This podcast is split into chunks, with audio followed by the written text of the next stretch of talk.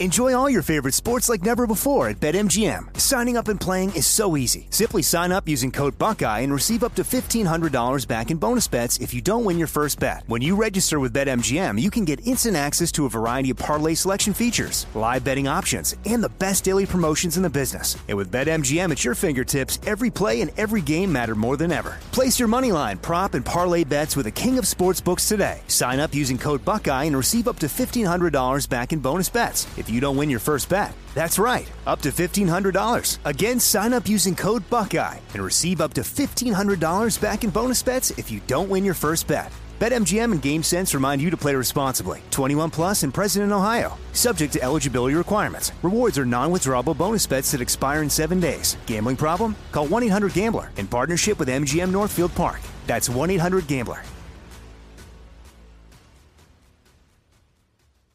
What's up, this your boy Lil Duval, and check out my podcast, Conversations with Unc, on the Black Effect Podcast Network. Each and every Tuesday, Conversations with Unc podcast feature casuals and in-depth talk about ebbs and flows of life and the pursuit of happiness. Unlike my work on stage, I tap into a more serious and sensitive side to give life advice and simply offer words of encouragement, yet remind folks to never forget to laugh. Every Tuesday, listen to Conversations with Unc, hosted by Lil Duval on the Black Effect Podcast Network, iHeartRadio app, or wherever you get your podcasts. Presented by A T and T. Connecting changes everything. You know you've got a comeback in you. When you take the next step, you're going to make it count. For your career, for your family, for your life. You can earn a degree you're proud of with Purdue Global. Purdue Global is backed by Purdue University, one of the nation's most respected and innovative public universities. This is your chance. This is your opportunity. This is your comeback. Purdue Global, Purdue's online university for working adults. Start your comeback today at purdue global dot e d u.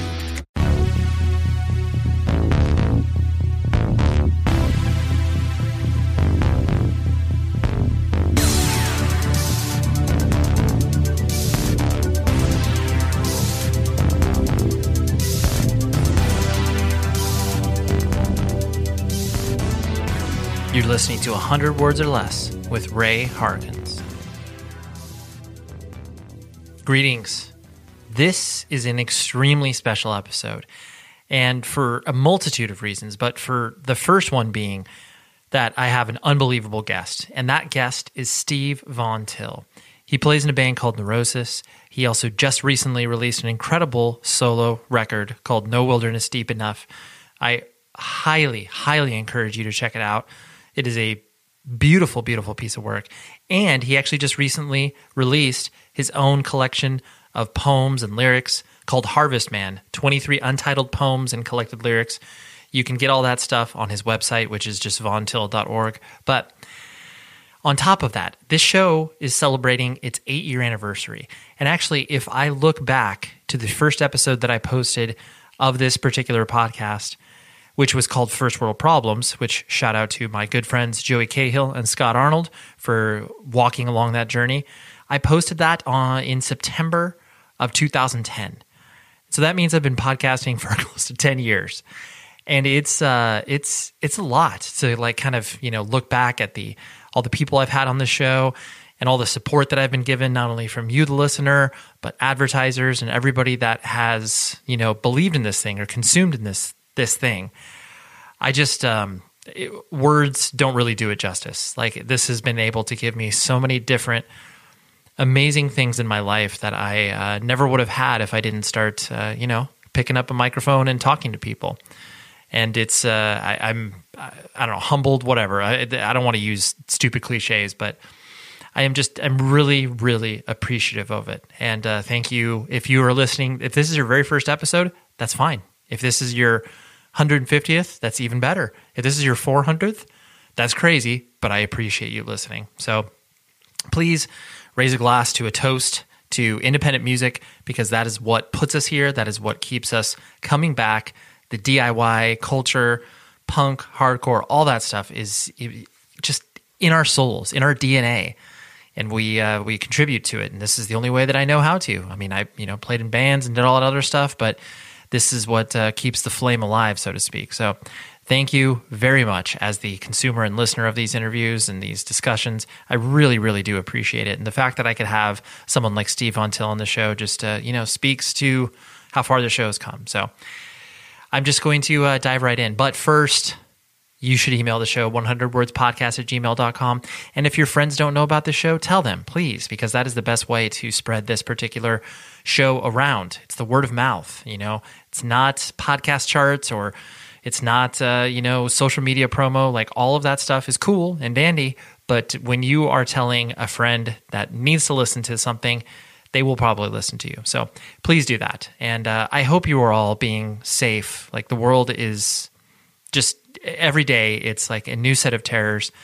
And I just try to, you know, put my head down, get through it the best that I can, and hold on to the ones that I love. That's all that any of us can do. So I hope that that is uh, what you are doing. So here is Steve, and like I said, please check out his solo record. Please check out his collection of poems and lyrics. It's just, uh, yeah, he's an incredibly thoughtful person, and I was really, really, really, really excited to have him on. So here we go. Eight years. Here's Steve Von Till. Mirror my soul, my soul.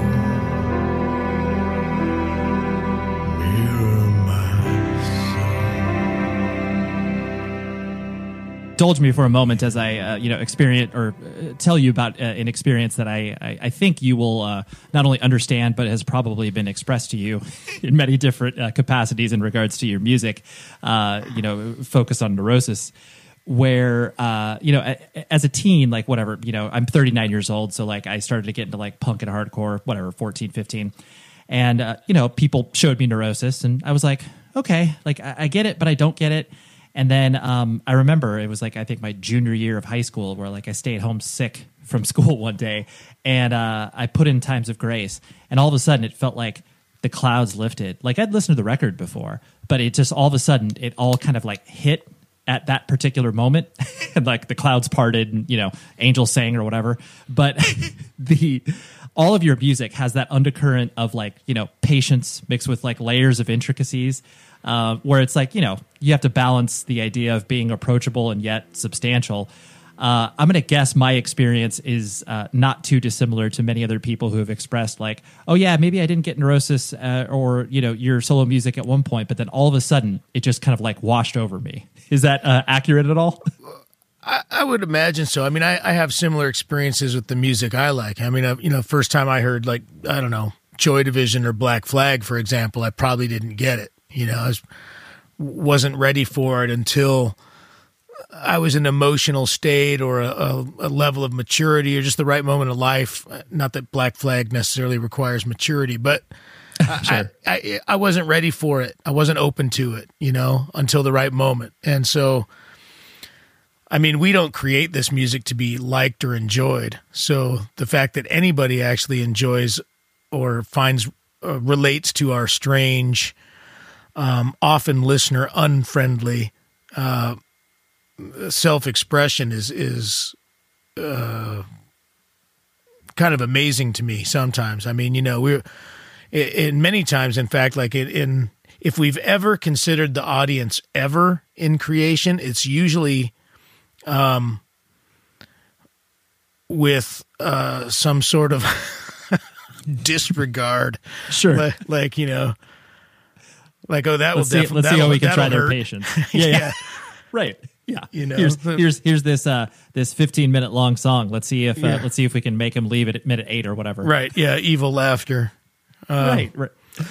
So, yeah. but but most of the time, yeah, it's it's just it's not easy listening. It's not friendly listening. It's not. It's not party music. It's not stuff you jam in the car with your friends on your, you know, way to the liquor store or whatever. It, it is, like you said, maybe it's a moment where you were feeling low, alone, you know, away from the day to day, and you and you needed something um, deeper and darker and heavier at that moment, you know, and that's kind of that's kind of always been the role I think that our music has played for for others. I mean, for us, it's the always been that drive of this is what we have to make. We felt emotionally and um, uh, in a way spiritually compelled to to do it, you know, to pull it from the ether or wherever the hell it comes from and translate right. it, translate it into this strange rock music. Right, right. Well, the notion that, you know, there are very, there are bands that you can, and artists that you can reflect on that, you know, would be creating the thing that they're creating regardless of the audience. And, you know, you guys definitely typify that, where it's like, you would be doing this if there was, you know, four people paying attention to it. Like that, just because that's part of your, you know, core D N A, that like you would be creating some version of what you were doing. Yeah, for sure. And, and there have been days where there were four, right. four people. Right, right. Um, and this is also, uh, forgive my, you know, uh, specificity in this question, but I uh, this was also a formative experience for me personally in regards to, uh, you know, you guys playing Ozfest. I, I, w- I did not attend that Ozfest, but obviously they put out that V H S tape where they had a song from each band, and like that was just so foundational, I know, for many people that I've spoken to. And I found you guys being so interesting, not only playing Ozfest with like, you know, Earth Crisis and, you know, I, I, as a straight edge hardcore kid, like, you know, watching a band like Earth Crisis play in front of a Jägermeister banner was really funny too. But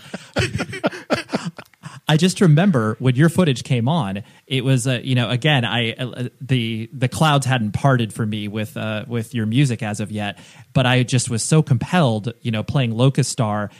And then the idea that your footage was in black and white, whereas no one else's was, uh, I have to ask, was that a like deliberate choice on your guys' end, or was that just something that, you know, the, uh, you know, the compilation producer of that V H S, uh, you know, did just because they felt like they needed to differentiate you guys in some way?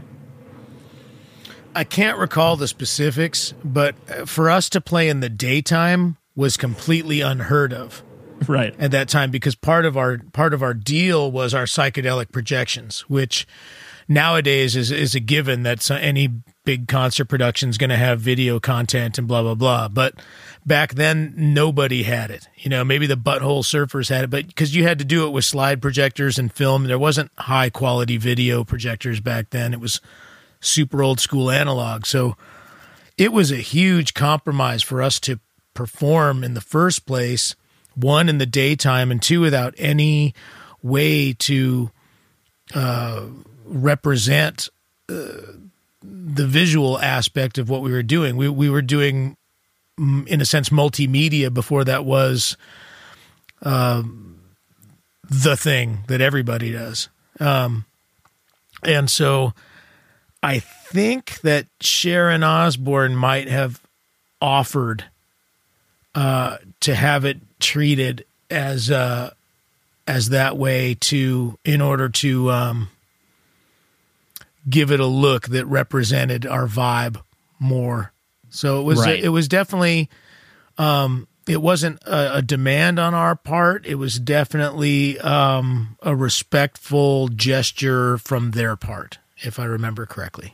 Yeah. No, that, I mean, it makes sense, because it definitely um it's you know, you guys stood out clearly because you, you know, did not, uh, you know, a square peg round hole scenario, but just the fact that, you know, whatever, a, uh, a person who was, you know, a fan of Static X or whatever other band that was playing on there had to reckon with the fact that, wait, what is this footage in black and white? Like, what, what's this band? And yeah, I just, I remember it being really impactful that like you couldn't kind of turn away because it was this, you know, deeply different tone than the rest of it. Yeah, what a strange thing. I mean, some Dude, right? Oz, some Ozfest V H S. I know. Is, and it's like, yeah, you know, some twenty-five years later, I can still close my eyes and remember that, you know, watching it with my friends and be like, dude, what is this band? It feels like they're summoning, you know, Satan. Because it just like, I don't know. It was so, yeah, it was so impactful. But I, I'm glad that you have some recollection of that. Um, it, kind of putting the, the focus on, you know, you as a person, you know, that clearly you've been interviewed five million times, so I won't try to hit on many of the same notes that people have. But, you know, I know you were born and raised in Northern California, but I didn't know if it was Oakland in particular, or was there a, you know, no, another area? No, okay. I, I was South Bay. I was, uh, I was from San Jose, so I was an hour south. Got it. Which, uh, you know, it's probably changed over uh, the years. Shit. Yeah, I mean, I, where I live now is is so different, but it was the South Bay when I I was born in, in sixty-nine. So when I when I was a little kid, uh, Silicon Valley hadn't happened yet. And a lot of the South Bay, like if you were on the uh, southwestern side of the one oh one, um, it was a lot of agriculture still. You know, a lot sure. of a lot of uh, flower farms, apricot farms, almonds, um, trees, and and a, a lot of open space. And as um, I B M, Apple, um, all the other tech companies that have, you know, came and went during that time blossomed, the the South Bay definitely changed radically. All the open fields where my friends and I would go ride our bikes or play or whatever and are now overrun with condos. The the, the population explosion was crazy. Um, but um, uh, but I definitely enjoy. I mean, it was an interesting place to be because you're you're with you're in shooting distance of San Francisco or Oakland or Berkeley without having to live there. You could get to the beach in a half an hour in Santa Cruz, or, you know, you've got the mountains uh, just on the other side of us that you could go uh, mess around in. So uh, I thought it was a good place, good place to grow up. And of course, as soon as I became an adult, I got the hell out of there and, and went to San Francisco and lived in the Mission District for seven years and until I made my escape plan from the metropolis entirely. Sure. Right. Right. And I, I think your description of that experience, uh, you know, I think is so reflective of, you know, kind of California at large, because, you know, like you said, you're a half an hour from the mountains, you're a half an hour from the beach, like you're within spitting distance to all these different, um, you know, experiences that sometimes people that get raised in different areas only have one. They're like, oh yeah, I'm in the desert or I'm in the mountains and I have to drive hours in order to get the thing, something different. Right. Um, and so, yeah, I, I think that, that experience kind of, you know, gives you uh, the ability to uh, understand what it is you actually like about, you know, climate and location, where you're like, oh, I actually like the mountains more than I like the beach or whatever. Exactly. Yeah.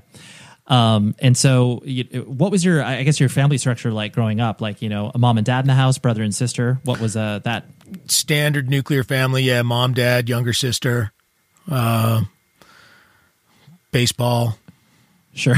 Yeah. Apple pie, white picket fence, all pretty much. Yeah. Yeah. You know, I mean, yeah. uh, my parents were both, um,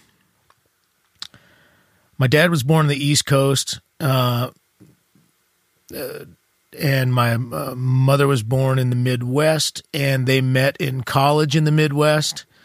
And so they kind of continued, uh, the westward migration until they hit the ocean. You know, and they, sure. they moved out to California right before I was born. Um, and, uh, you know, the, my dad was a last of eight kids. My grandparents were born in nineteen hundred. Um, wow. So um, it, it was pretty cool because we would go visit uh, family. It would, nobody was local. We'd have to go to Iowa, to Michigan, uh, to New Jersey, you know, um, Uh, my my father's parents were from Brooklyn, New York, and were both the ch- first generation children of immigrants. Um, and so there, were, there was definitely a lot of that kind of upward upward mobility going on. You know, like doing the best you can, but you got to work hard and do it for yourself. Like, uh, and uh, so as my father, uh, he's an attorney, uh, finally about to retire. Um, We moved from a, you know, small, tiny apartment, you know, in the middle of town to a small house and then to a big house up in the foothills and did that whole kind of uh, thing. Nice, nice. And was your was your mom staying home, basically uh, raising you and your sister? Uh, until we got to high school, and she was she was college educated. Then she kind of went back into it, and then she also she just retired last month uh, as a university professor at San Jose State University, where she Very cool. she had been since the early nineties. Very cool. And what sort of uh, law did your dad practice? Uh. A little of everything. Yeah, I believe so. Yeah, yeah. yeah. I, I know, because sometimes it's it's funny when I you know have these conversations with people. Sometimes you kind of reflect where it's like, well, I don't. I know at one point they did this thing, but like they didn't. You know, th- sometimes you just don't talk about like the intricacies of your job. Besides, like, oh yes, this general description. So you're like, I don't know exactly. yeah, yeah. Um, And so, you know, as you were kind of growing up and, you know, finding your identity and, like you said, you know, kind of uh, within a sort of suburban, yet also the fact that you, you know, could go out and roam the, you know, hills with your friends and, you know, B M X and all that other stuff. Uh, what sort of kid did you find yourself being? You know, were you, uh, you know, outgoing, reserved? Um, were you, you know, kind of a, a sports dude? Where did you find yourself? Eventually in punk rock, but... Of course, so, yeah. yeah. We'll um, get there. yeah. Super shy. I was a super shy kid. If a teacher was calling on people, I, if they looked my direction, I would die inside a little bit. You know, like I did not want to get called on. I did not want to talk in front of people, um, which may seem ironic in the in the end, but I am still very much that person. Um, and uh, I loved sports. Like I, I loved baseball and basketball, uh, played baseball in Little League. My dad was our coach, our Little League coach. Um, and I enjoyed hanging with my friends and my, my teammates. You know, I, I did have close friends. We had, we had a kind of a neighborhood group of kids that was uh, pretty tight. And, um, you know, we would all, all mess around and get into trouble and well, not much trouble. We were pretty good kids. Um, sure. sure. But yeah, riding bikes, playing baseball. That's cool. Um, I, I love that. I love that experience of what you're talking about when you find, you know, that that neighborhood group of kids, whether it's, you know, even if it's just one or two people, but like that experience of palling around being like, all right, we'll meet at the park at, you know, ten after we have breakfast or whatever. And then what are we going to do that day? And then you just kind of figure it out. Exactly. Yeah. You know, bounce back and forth between each other's houses or, you know, tell each other's parents you're going to the other person's house so you don't have to be home at any time. right, right. Um, and, but rock and roll hit pretty early. Um, both my parents listened to a lot of music. My dad was more into like Kingston Trio, uh, John Denver, Jim Croce, uh, folk singer type stuff. He had had a band in, in high school um, of that style. Oh, nice. Um And my mom listened to more like current kind of class. Well, it wasn't classic rock yet. Uh, right. It was rock. Rock, right? Rock radio, K S, K S J O, K O M E, you know, Queen, Journey, Foreigner, um, that kind of stuff, which, which was all right at the time. But I was always looking for something heavier, you know, and um, and it was the time of the like cutout L Ps where they'd clip the corner off the the sure. sleeve and you you could pick it up for two bucks or whatever. And, and that's where I saw my first Kiss record. And as much as I, I've, I can't, I just can't justify most of their music to this day. Uh, I know some people can. I know Buzz from the Melvins will never give up on Kiss. Yeah, never, never. Right? Um, and I'll listen to him play Kiss. Uh, sure. But, um, most of it, I, I can't, it, past the first early days, you know, there's not a whole lot of redeeming musical quality, but it did completely capture my imagination. And me and those kids in the neighborhood, man, we would fucking air guitar Kiss concerts where we each picked our person and, you know, imitated who you were going to be. Or you, were you going to get on the second bunk of the bunk bed and be Peter Criss on the drum riser or, you know?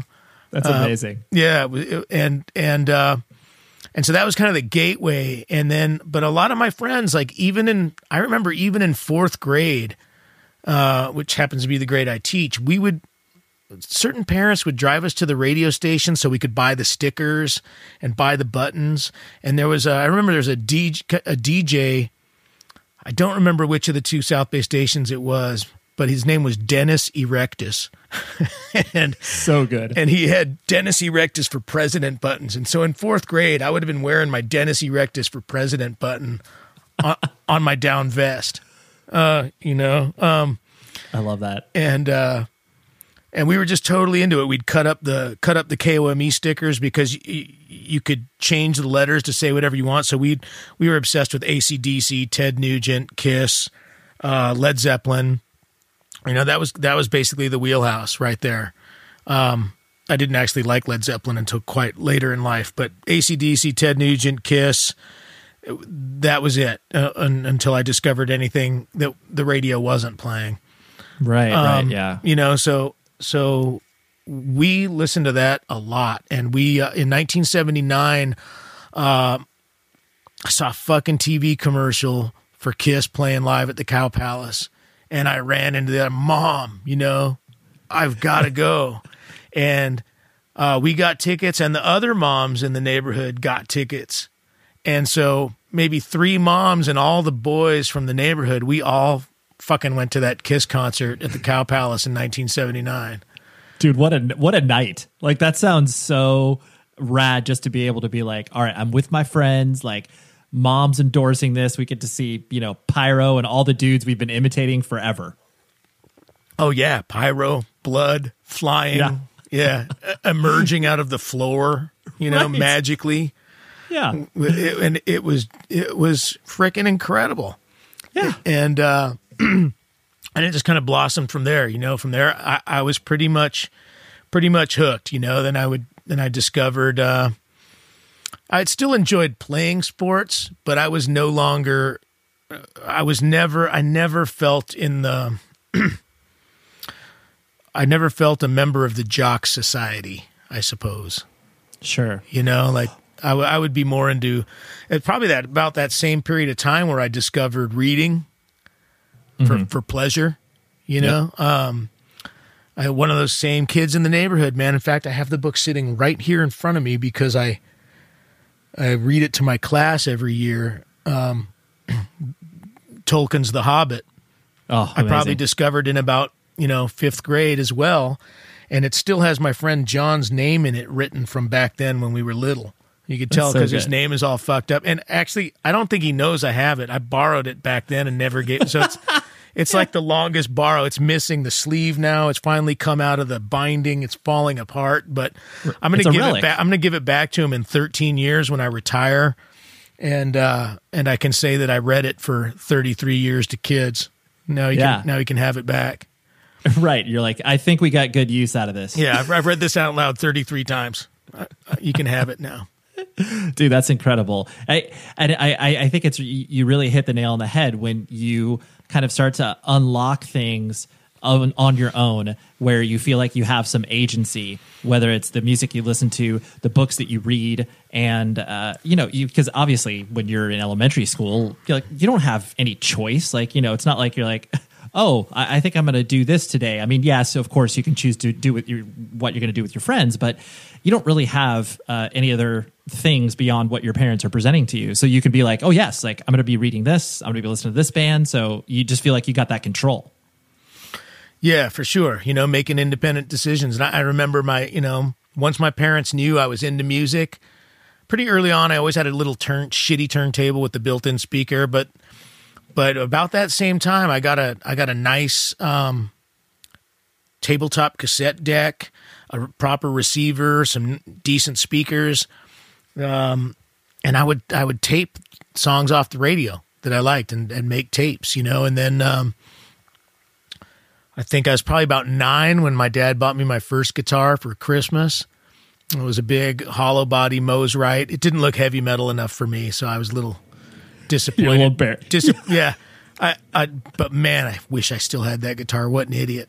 Uh, I was, right. I traded it for something pointy, but, um, um, It, I didn't take it seriously yet. I just kind of messed around a little bit, you know, like sure, tried just to got like wet the whistle, so to speak. Yeah, a few chords here and there, and um, and whatnot. And I, I did. Um, so I, yeah, I was simultaneously getting into yeah, lots of di- different types of music. I can't remember the first time I really heard heavy metal, but it was probably Iron Maiden.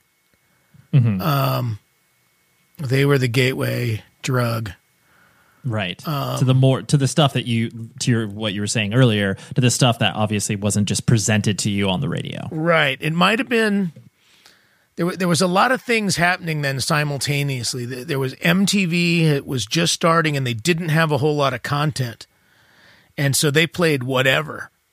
You know, whatever they could get. And I think Iron Maiden knew this. And there was an Iron Maiden live, but with their first singer, Paul Di'Anno, uh, like in eighty-one, around when the Killers album came out or so. So I'd, I would have been just turning twelve. I think they broadcast the whole concert multiple times, uh, and then videos from it then. And so it was like Rothschild and Prowler and all these great heavy songs. And instantly I was captured, and I went and I found the album. And then when I saw the album cover and I saw Eddie, I was just like, oh yeah, that's, yeah, that's, that's what I'm going for. Yeah. That's mine. There it yep. is.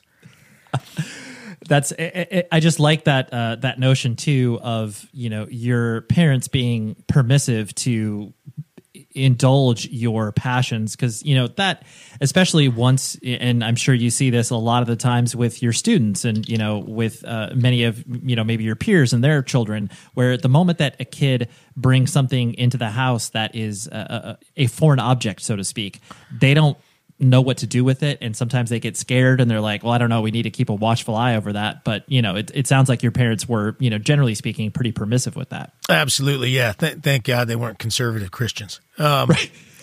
Totally. Because I, I had those friends later on, you know, I uh, whose parents were all up all up in their ass about stuff, and uh, really prevented them from doing stuff that, if they would have been more open-minded, was really freaking cool, creative, productive, and uh, as we would learn later on in D I Y punk rock, more entrepreneurial, more, uh, you know, it, it wasn't uh, whatever their assumptions were, mm-hmm. you know?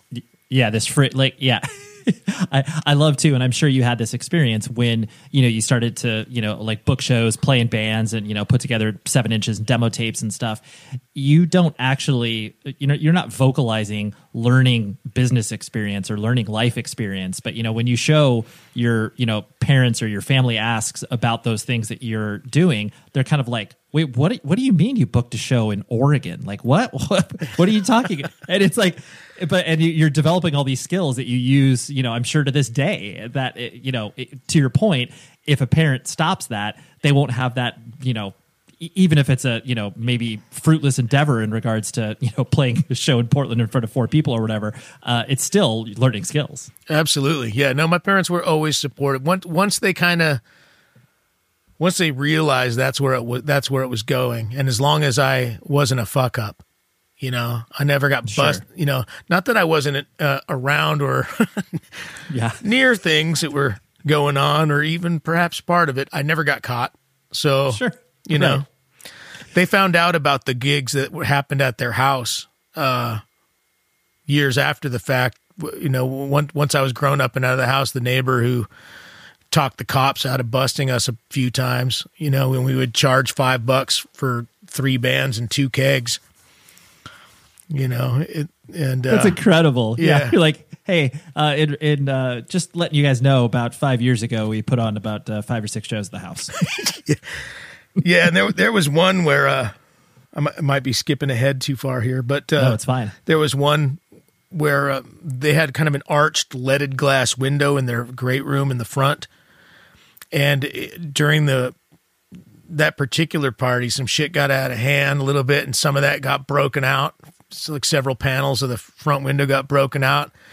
I'd had an argument with my the singer of my first band, uh, kind of a thrashy, kind of D R I meets the more metal thrash kind of thing going on at the time, and mm-hmm. and um, and our drummer at the time was imitating the fight with a beer can in his hand, and pre- pretended to punch and landed straight on my tooth with the beer can and knocked a tooth out. Oh, and before my parents got home two days later, I had the window replaced and my tooth replaced. So, dude, that is really good, Steve. I mean, I, I felt I felt pretty good about that. I mean, that was that yeah. took some serious organization and and.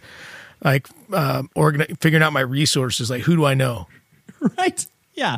How? Who do I know? A glass guy? Do I know a tooth guy? Right. Yeah. So so and so from Little League, his dad owns the glass company, Font- Fontaine Glass on Allen Rock Avenue. Calling him up, get that done, and I, I know where the dentist is, so I'm just right. gonna, I'm just going to drive over there. You know, dude, I love I love that. Yeah, it's just. It's all about, uh, you know, the hustle and kind of like, well, I, I, in order for me to keep doing this, I need to keep this secret. I got to keep this covered up still. Problem solving. I, I, I use it every day. Band merch is my life. And band merch is something that you need to go and find on rockabilly dot com. Obviously, it's one of our favorite supporters of this show, and they've supported this show for the past two or three years, and uh, it's it's awesome. I love to have them along for the ride because, for one, they give you a discount code, P C one hundred words, that gets you fifteen percent off your order. And secondly, they have all authentic, high-quality band merch from so many bands you can't even begin to reach the bottom of your searches on there. They have over half a million items. That's five hundred thousand items, from sweatshirts, scarves, you know, beanies, or they call them in Canada, toques. They've got so much stuff, and it's all an independently owned run business. Independently owned and run business. I think that's a better way of saying it. But I just, I, I, it feels so good to support them uh, because they are, uh, they're doing, they're doing the Lord's work of getting band merch out to everybody that needs them, and then in turn getting the bands paid for their legitimate non-bootleg merch. I love it. I love Rockabilia so much. So again, P C one hundred words. That is the code you should use to support the show, support yourself, and support Rockabilia. Band merch. It's just, the, it's just the best, right? I mean, I, I've got like. Probably over four hundred band shirts myself. So contribute to the cause. Buy some band merch from Rockabilia. P C one hundred words, fifteen percent off. This show is sponsored by BetterHelp. We all carry around different things that stress us out, right? Like maybe it's something really, really small, like, man, that parking space, it's always taken. And I wish that I would be able to like get it instead of, you know, this person that maybe, you know, isn't the most courteous and considerate. I know that's something very random, but it's true. We all experience different things throughout the day that trigger us in so many different ways. And there are many times where I have been like, I wish that I had a, a spot or a repository for me to, you know, get this stuff off of my chest. Because if you bottle it up, that is no bueno. And then all of a sudden you explode on a coworker or a friend or a family member being like, the parking spot. And people are like, what are you talking about? That is where therapy comes in. And I love working with BetterHelp because I'm a huge advocate for therapy, broadly speaking. So if you're thinking of starting therapy, please give BetterHelp a try. It is so easy because it's entirely online. It's designed to be convenient, flexible, and suited to your schedule. All you do is fill out a brief questionnaire, and then you get matched with a licensed therapist. And if you are not vibing with the therapist for any reason, you can switch it out at no additional charge. Get things off of your chest with BetterHelp. So visit betterhelp.com slash Ray today to get ten percent off of your first month. That's betterhelp.com slash Ray. Enjoy all your favorite sports like never before at BetMGM. Signing up and playing is so easy. Simply sign up using code Buckeye and receive up to fifteen hundred dollars back in bonus bets if you don't win your first bet. When you register with BetMGM, you can get instant access to a variety of parlay selection features, live betting options, and the best daily promotions in the business. And with BetMGM at your fingertips, every play and every game matter more than ever. Place your moneyline, prop, and parlay bets with the king of sportsbooks today. Sign up using code Buckeye and receive up to fifteen hundred dollars back in bonus bets if you don't win your first bet. That's right, up to fifteen hundred dollars. Again, sign up using code Buckeye and receive up to fifteen hundred dollars back in bonus bets if you don't win your first bet. BetMGM and GameSense remind you to play responsibly. twenty-one plus and present in Ohio, subject to eligibility requirements. Rewards are non-withdrawable bonus bets that expire in seven days. Gambling problem? Call one eight hundred gambler in partnership with M G M Northfield Park. That's one eight hundred gambler.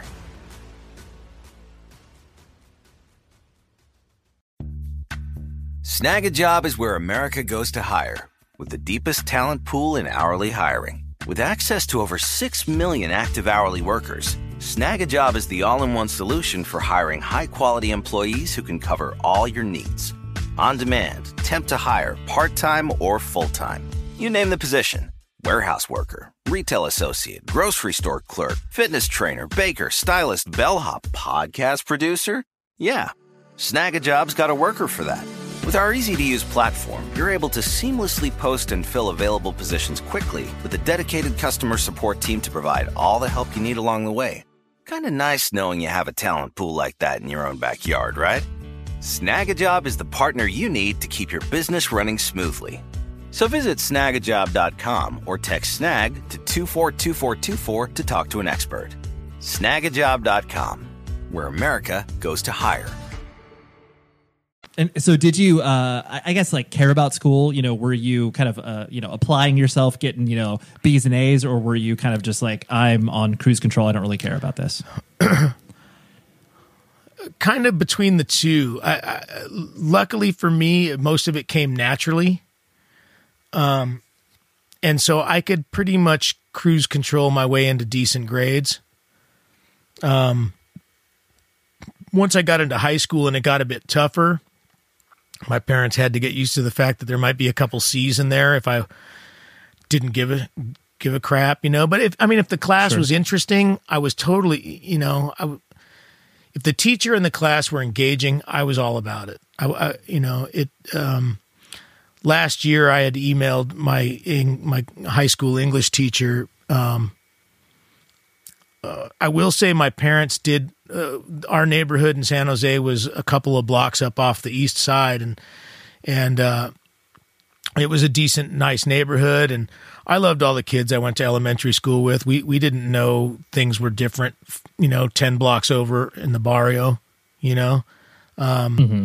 But it was a really big high school, and uh, there was a lot of gang stuff going on between cowboys and cholos and uh, a bunch of stuff that my parents were like, now that they were doing well and earning money, they, they were willing to get me across town into a private high school to get a better education and not have to deal with that kind of stuff, which um, I am also thankful for, because it was small classes. You got to know your teachers, and uh, my parents were atheists and not religious at all, but it was a Catholic high school. Uh, got it. Which basically meant you had to go to some one B S class. Right. Once a year. Intro to religion. Yeah. In yeah. which I did happen to wear my Black Sabbath hat and my upside down cross just because I wanted to be that guy. Um, of course. What's that in your shirt, Steve? You're like, nothing, yeah. Don't worry about it. Yeah, they didn't send me home from that, but they sent me home when I started cutting the sleeves off my T-shirts. That was unacceptable. Oh, um, absolutely. Yeah. No one can see your upper arm. Can wear, can wear a Sex Pistols T-shirt, but you can't cut the sleeves off. Um, so um, uh, this this teacher, my high school English teacher, he had um, sat down with, uh, there, there was only a couple of us that were into it. There was a couple of us that were kind of metalheads and, and a couple others that were punks. And a goth or two, right? And we all kind of glommed together just into a very small group, like the Freaks. Sure. And um, started sharing all of our music, which was awesome because it was also happening around us. You know, it was the beginnings of that Bay Area uh, thrash scene happening where punk and metal were naturally merging. Uh, you had the D I Y punk scene was blossoming. You know, the whole Gilman thing hadn't happened yet, but it was it was the precursors, you know. Lots of mm-hmm. people putting on shows everywhere, and and um, uh, so that this teacher, he sat down with us and he told us about how he loved the Damned and the Sex Pistols, and how he traveled to England and hung out with the Damned, and uh, just all this great stuff. How he recorded his own music in his own home studio, and I was like, "What? You do what? What? Yeah, wow, that's a that's an amazing thing for a teacher to sit down and be like, hey guys, uh, you know, I, I may not like the same stuff, but like." Here, here's some foundational things. Right. And he, I, that blew my mind. And I, I wrote to him telling him how, one, appreciative I was that he was um, not only accepting but supportive of the Freaks, uh, because we were also the ones reading the books and really into it, you know? Right. It, contrary right. to what people would have thought. You know, we were the ones that were into um, the concepts he was talking about. And um, and he lent me his reel-to-reel four track so that I could learn how to record our band. And wow. It, yeah.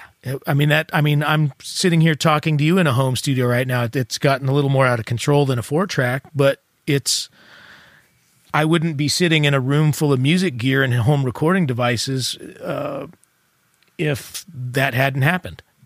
Mm-hmm. And, sure. and uh, there were some other teachers that were great. You know, we had, uh, me and one of the guys from my band, our phys- our high school physics teacher, let us uh, walk on hot coals for our physics project, and I love that. Public school would have never done that, and no, and so I, he wouldn't let us do it on school property for obvious reasons. But sure, but we filmed it with a Voivod soundtrack, and uh, and and yeah, so that was, and he was supportive of us starting a fanzine, you know, all all of those things that we we wanted to do.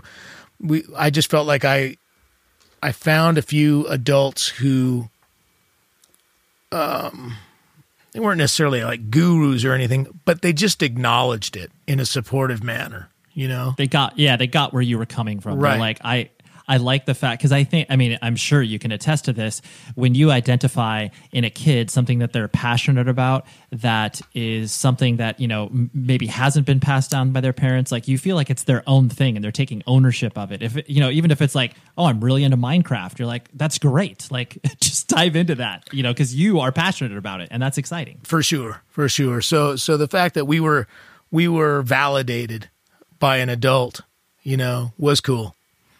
Yeah, absolutely. That's really cool. And there were several um, others, others at that school that did the same thing. You know, I, I could take my electric guitar every day, and the music teacher, even though I wasn't part of band, would let me go use the amp in one of the practice rooms and, you know, stuff like that.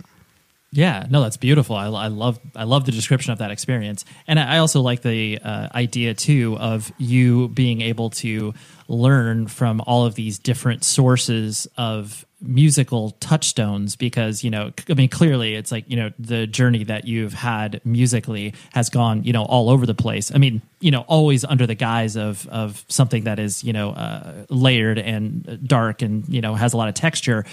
But the fact that you would be able to pull all of these disparate influences together to create, uh, you know, the headspace in which you are able to lean into it, as opposed to, you know, just being a punk band and never looking up from that.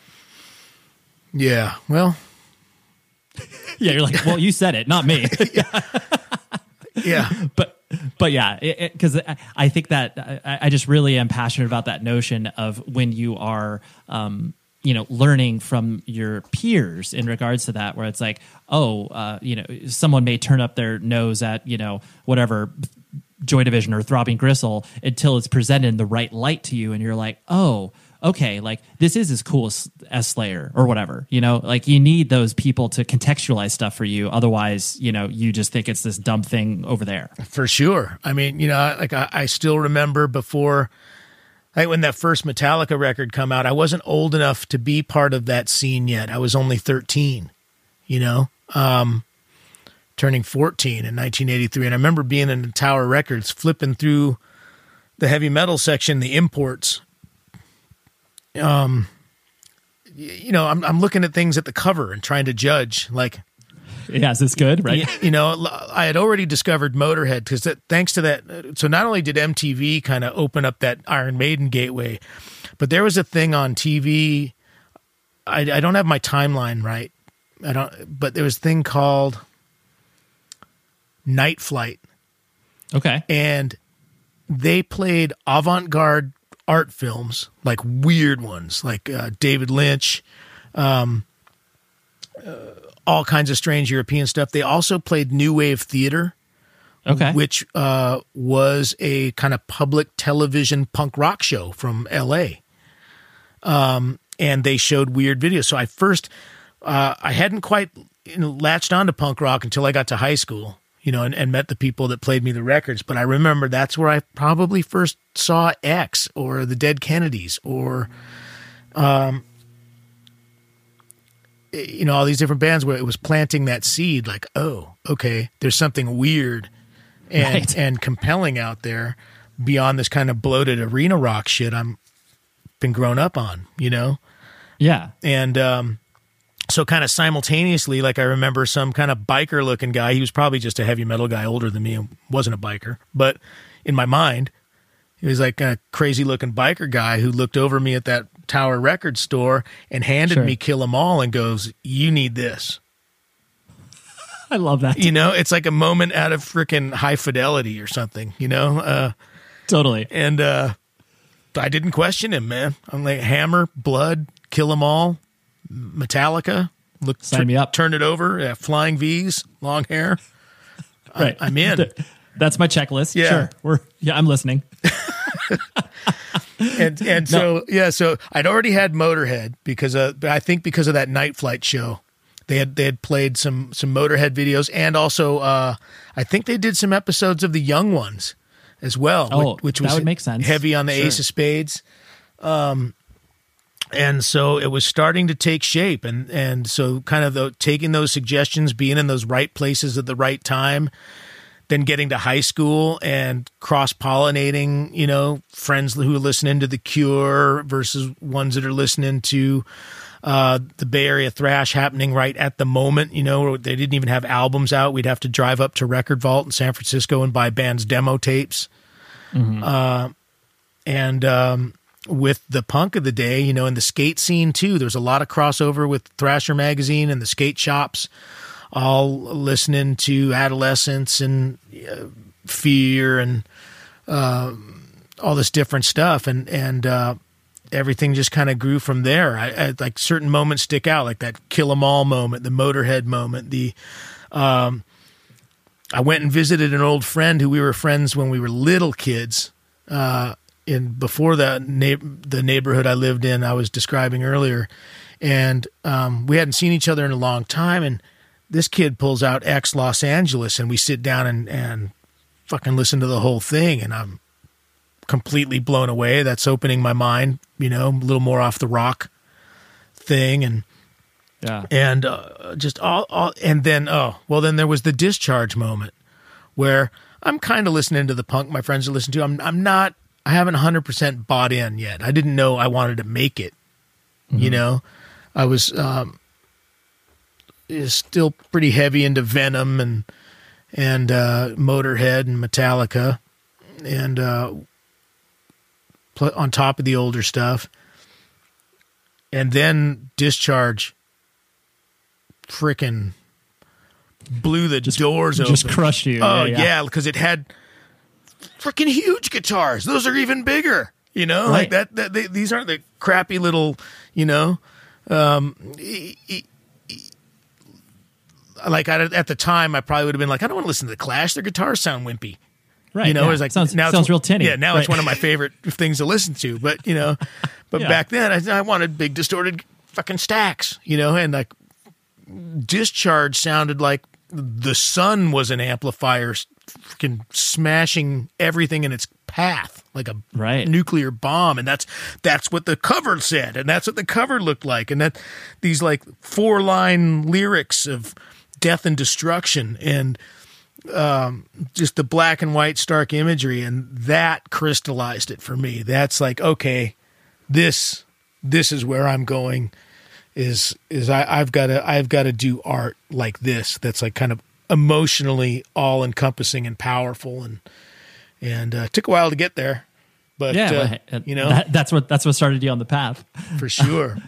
um, what was there any uh, kind of assumption that you know you were going to uh, I guess father follow in your father's footsteps as far as your your career path and you know college and all that other stuff, or did you? I mean, clearly you know music was uh, overtaking you at that point, um, but you know did you kind of have a oh, here's what I'm going to do for a career perspective? Not at all. I had I had no direction with regards to career at all. Um, Got it. Did you go to college? Or I no? did, and I, the okay. only reason I did is because that that's what our family did. Yeah, it was what's expected. Right, that was expected. And so my first degree was in sociology, and I, I didn't plan on using that for anything. Um, once I was done, I was just back on tour. Right. You know? Yeah. You're like, great. Now I got a piece of paper that yeah. says I'm smart. Okay. Yeah. Did it, you know? Uh, right. And the reason why I chose sociology was because I was getting interested in philosophy and, and Jungian psychology and stuff like that, but also just heavily into political movements and, you know, all the, all the stuff of the day and, uh, which is resonating heavy again right now. Uh, around us. But I, you know, I just wanted to read about the Black Panthers and about the American Indian movement and about the S D S and about the, the sixties and, and all the social movements and the revolutions and people wanting mm-hmm. to change stuff and, and all the trippy stuff, the Jungian psychology and archetypes and scream therapy. Like that, I just wanted to collage all that stuff, and sociology degree was where I could do it. Right. You could explore all of those, uh, you know, quote unquote eccentricities that, uh, you know, w- would be kind of shuffled off to the side if you were to pursue, uh, you know, another version of that degree. For sure. For sure. Yeah. And, and so, yeah, yeah well, it wasn't until years later where I actually, you know, quote, fell back and quote on my uh, college degree. Yeah, that's good. Yeah. That's the fallback plan, right? Yep. you get a piece of paper that says you're allowed to do the thing. Um, and, and something, you know, I, I'm not going to, you know, belabor, you know, all of the, uh, you know, highs and lows of, uh, you know, Neurosis's uh, upbringing and stuff like that. But um, something that I always found interesting, you know, about the, you know, moment in which you guys were, you know, clearly, you know, touring incessantly, you know, three hundred plus days of the year and, you know, essentially existing in the music business, even though, you know, you guys always had a, you know, a pretty strong distaste from it, from what I can gather. Um, but the, you know, once you guys kind of decided to get off that proverbial hamster wheel um, and viewing it through the lens of the preservation of the band, Um, because, you know, most people, and I'm sure you can attest to this, is they usually describe the experience of playing in a band as like, oh, we'll, we'll just see how far this can go. But you guys realized that you couldn't go any further. Like you would break up and obviously not create music as the collective unit of, you know, what you were doing. Um, you know, but do you, I, I presume you can kind of see how easy it is that people can get caught up in that. Um, but I guess what, I mean, the question that's embarked in all of this is like, what helped you get off and like have that idea of we need to preserve the band, so we need to stop this? Part of it, I think, goes back to our origins. The fact that we do come from the D I Y punk scene mm-hmm. meant that, I mean, fundamentally from the beginning, we never expected that this was something you do uh, for money. Sure. Or that it's even possible to earn a living. Like uh, that that wasn't even in the cards. Um, I mean, our, our first tours weren't even in proper clubs. You yeah, know? We're playing squats. And yeah, right, right, squats, right. Basements, people's parents aren't home. Like fucking, I was doing it. Yeah, you were doing it at your house. Yeah. You know, and, and um, you know, borrowing money to buy a van to get us uh, a third of the way across the country before it breaks down to f- have to borrow money to buy an engine, you know, that, that kind of stuff. And, mm-hmm. and so I guess it was, the revelation was kind of knowing that um, there we were with, I think Times of Grace had just come out. Um, we were on Relapse in the States and we were on Music for Nations in, is that right? In, I think so. In, in Europe. Europe. Yeah. Mm-hmm. And so those were the, the you know, the kind of biggest machines we had had promoting us up to that point. And we thought, okay, we're just going to freaking go for it, you know? And, and, uh, you know, by this point, most of us had kids and, uh, Neurosis had always been family band early on. There was children early on in our thing since, since the beginning. Um, but, you know, going from doing this kind of th- situation where you got to quit your job to go earn a few hundred bucks a month to s- support a family on, you know, we weren't in tour buses or anything. We were like fixing up old airport shuttles and welding our own bunks in there and stuff, you know, and, mm-hmm. to try to make things worth touring in and buying old U-Hauls for the gear. And, and, sure. and, um, we, we were the only band like not in a bus on that whole Ozfest thing, but, uh, right, right. You were bus chasing. And, yeah. we, we were, we were like out at like seven a.m. because it was too hot to sleep in the van. We didn't have A C, you know, yep. So everyone's like, oh, those weirdos are like, yeah, out, I can imagine yeah, yeah. doing push-ups yeah. at seven thirty in the morning. And, parking lot. Right. Yeah. Yeah. Um, but it was, um, so it was really just kind of taking a look at the situation like, huh, like the, the way the music business seemed to work, or at least the way that we were told it was supposed to work, is you're kind of robbing Peter to pay Paul. You know, you, you, you get an advance from this thing and throw it into the machine, get an advance from this thing and throw it into the machine. And, and all these things you're borrowing from are the places of your future Uh, input. And so at a, at a certain point we realized, okay, there's like financially five families uh, and we weren't splitting money up evenly. We were doing it according to what people's needs were, trying to find what, what's our bottom number it takes for us to survive as, okay. as a business per month, you know? Mm-hmm, okay. Sure. You, yeah. You, you need that. You need the two thousand dollars. You only need six hundred dollars. Okay. You know, and, and we just realized that even doing things super slim, like, like we were, and, you know, our crew was always friends, you know, doing it for super cheap. And, and, uh, just realized that we were just really just digging debt, e- even if it wasn't debt uh, required to pay back. I mean, there was some, like, obviously, you know, we bought a new vehicle and, and, you know, we had a payment on that. And, and, um, uh, but, but we were making strange ass, weird, psychedelic, heavy music and, you know, digging these holes that I didn't see we were ever going to get out of. From that, um, sure. If we had continued, and besides that, aside from the financial aspect, we found ourselves in order in order to stay on the road. You you can't go do a headline show at the level we were playing back then in the same city twice a year. You know, so we were finding ourselves deciding to open for whoever was going to be out between October and December because we have to be out. Sure. And we found ourselves opening for situations that were less than savory. And, uh, you know, you look up one day and you're like, okay, I'm in a Mon I'm, it's Monday night. I'm in Salt Lake City, Utah, opening for a band I really don't enjoy.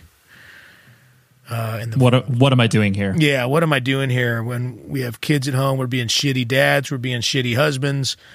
And ultimately we're not serving our art correctly. As you said, you know, this, this is when people are put, or put themselves, they aren't put, they put themselves into positions where they start making these weird intellectual ideas about compromise in order to, quote, make it, end quote, you know? And to us, we just had the revelation that to make it is, we've already done it because we've stumbled across this extremely unique and powerful force that's bigger than us as individuals. That this, uh, how many people get to make an original, emotional, powerful music like this? You know, how lucky are we, and how horrible would it be to compromise it for money, or to get out of debt, Absolutely. or to stay Sure. on the road, or any, any of that stuff? And so we basically kind of froze it and ran the other direction. Let's go get jobs we enjoy. Let's go find work we like. Let's go take care of our families, uh, and make something stable and um, with more security, so that we can still do this without compromise forever. And, you know, and if we play our cards right, we'll have more time available in the future as we figure it all out. And, you know, sometimes that's worked out. Right. Yeah. I just think that, like I said, the, the practicality of that look is something that, uh, you know, most people kind of regardless of age, you know, I mean, cause you know, by that time you guys were, you know, ostensibly adults, uh, you know, even though I'm, I'm sure you felt like children, just that notion of being like, okay, I, we want this thing to stick around for as long as humanly possible. So that is the focal point. And we want to actually have this holistic life rather than, you know, uh, putting out a seventh record about, uh, you know, what touring is like on the road. You know, it's like, that's, that's not, not, not to mention the terror of we're one broken arm away from like going and asking for a job at Guitar Center. Yeah. yeah. No, it's very, it's very, very, you true. know, like, just, like what we're not building any sustainability towards any, any future. And this is, mm-hmm. a, as these times right now also make very clear, it's extremely fragile, you know? Yep. And, uh, go in an instant. Yeah, yeah, for sure. And it did. And you know, as you guys were kind of navigating the music business, you guys never had like management. I know you'd like worked with booking agents and people helping you. We did have group. management at that time. I think uh, okay. in the in the mid to late nineties, and they were uh, punk rock guys coming up like us who just said, "Hey, we'll be your manager." They were our booking agents, and sure. uh, then they became our kind of uh, yeah. And then and through that process, even though it was friends and coming from the right place initially, yeah, we got in situations where things got weird and, um, yeah, it's tough. Realized that you just, you know what? And I still, I, I will counsel friends this day. Everybody's different, you know, but I think there's no, a band of our size or smaller, even of, of what we ended up, I think we even got more popular as we toured less. Um, But even to where we are now, playing the venues we can play now, uh, if you can at all balance a checkbook, you know, and, and you're independent, you're not out there in the major label world where you have to have somebody fight for you. If you're if you're dealing with the right people and working at, you know, we have our own record label. Yeah, uh, right. Uh, and, and, and even the people we, many of the people we did deal with, you know, weren't um, complete ripoffs. And so some, there was some going on, but uh, probably unintentional. Uh, but, you know, if... I don't know. I, I just don't feel like there's any reason to have management until you get into the industry itself. And we didn't want to be a part of the industry itself. Yeah, you guys always kept it at arm's length. Yeah. And so, it, yeah. It, that was right, as close totally as we got, was that, that like late nineties time where we were multiple labels on different sides of the ocean. And, you know, and, and then obviously we, we ran away from that in multiple manners. Mm-hmm. Absolutely. Um, a few last things I want to hit on before I let you go. Uh, one of them, you know, being your uh, publishing your first collection of poetry and lyrics, um, to me, uh, you know, seems more vulnerable than even playing in a band. Uh, I- I'm going to guess that it felt uh, m- different, but then also maybe similar of kind of putting together a record. Or am I completely wrong in that statement? It is similar in a way. I mean, and like kind of like I. Like where we started, right? Like uh, shy kid, don't want to be called on, whatever, you know? Like uh, mm-hmm. uh, music has forced me to, and other situations in my, my teaching career and everything, has forced me to uh, confront what is uncomfortable for the greater good of the art or the greater good of my students or whatever it is. And, and so... But there's always a little bit, I mean, if you don't pick up huge vibes of, of contemplating self-doubt from all of our music, you know, like, yeah. like then you're kind of missing a big chunk of it because it, it's, you know, it's always dealt with and in, in, in my personal stuff and the group stuff is what is it like to be a thinking, feeling, emotional human being in this bizarre world? Well, what are the existential questions of of our purpose here? What's our connection to nature, to each other, to ourselves, to our own minds, to our, our own bodies? Um, uh, and when doing, you know, art that takes on those types of questions, I, I think it's probably pretty natural to never think it's good enough, to never think that it's going to be deep or heavy enough or uh emotional enough or pure enough. Um, and that brings up some pretty heavy kind of imposter syndrome uh, feelings sometimes, like who the hell am I to think that I'm worth worthy of putting out an album of uh, pretty piano based songs with strings and, sure. you know, like, like where do yeah, I, where do I get off? Where do I yeah. get off on that? Yeah. Like, like who am I kidding? You know, right. and, uh, and that happened like tenfold when I was like having the internal debate of, of putting the poetry out there, you know, like poetry is something I've written my entire adult life. And it's basically just always lived and died in my own journals. Um, and mostly used as lyric fodder, like time to write lyrics, time to chop lines and words and phrases out of, out of old shit. Uh, mm-hmm. Because I need something that has a long A sound I can hold on in about eight syllables, you know? Sure. Uh, and so like lyrics have always been kind of a collage.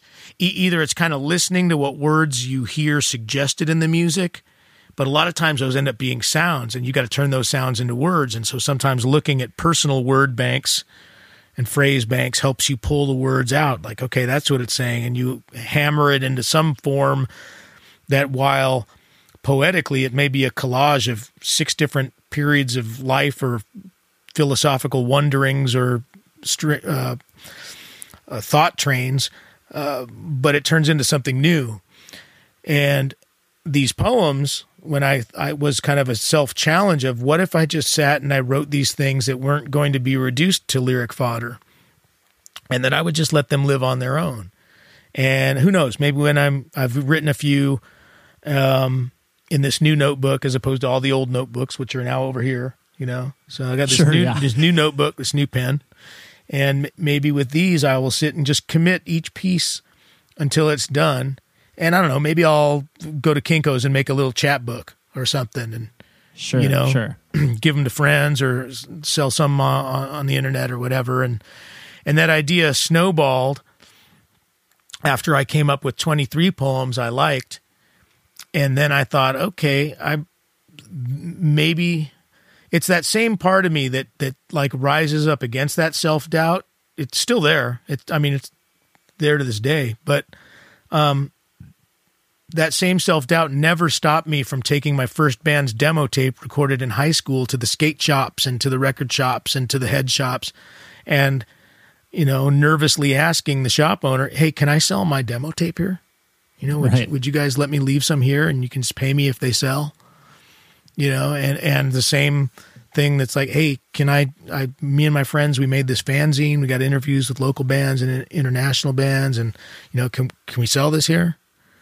And so, I mean, I have, I run Neurotic Recordings here out of this barn where my studio is too, you know, it's like right over there, fifteen feet away. And that's, that's an extension of that same thing. Like, you know, I, I, I want to be a part of the underground music community. And part of that is you just do it yourself, you know? Mm-hmm. And so I, I thought, okay, well, maybe I'm throwing poetry out there now, and how, how can I make it worthwhile? How can I give people an in? Because to, let's to be honest, when, you know, in our kind of scene, the words, I'm releasing a poetry book, kind of choke in the throat before they even come out. And you want to laugh at yourself. Right, it's so right, ridiculous right. sounding, you know, like, first of all, how many of our peers actually read or enjoy poetry? Uh, maybe more than we think, you know, sure.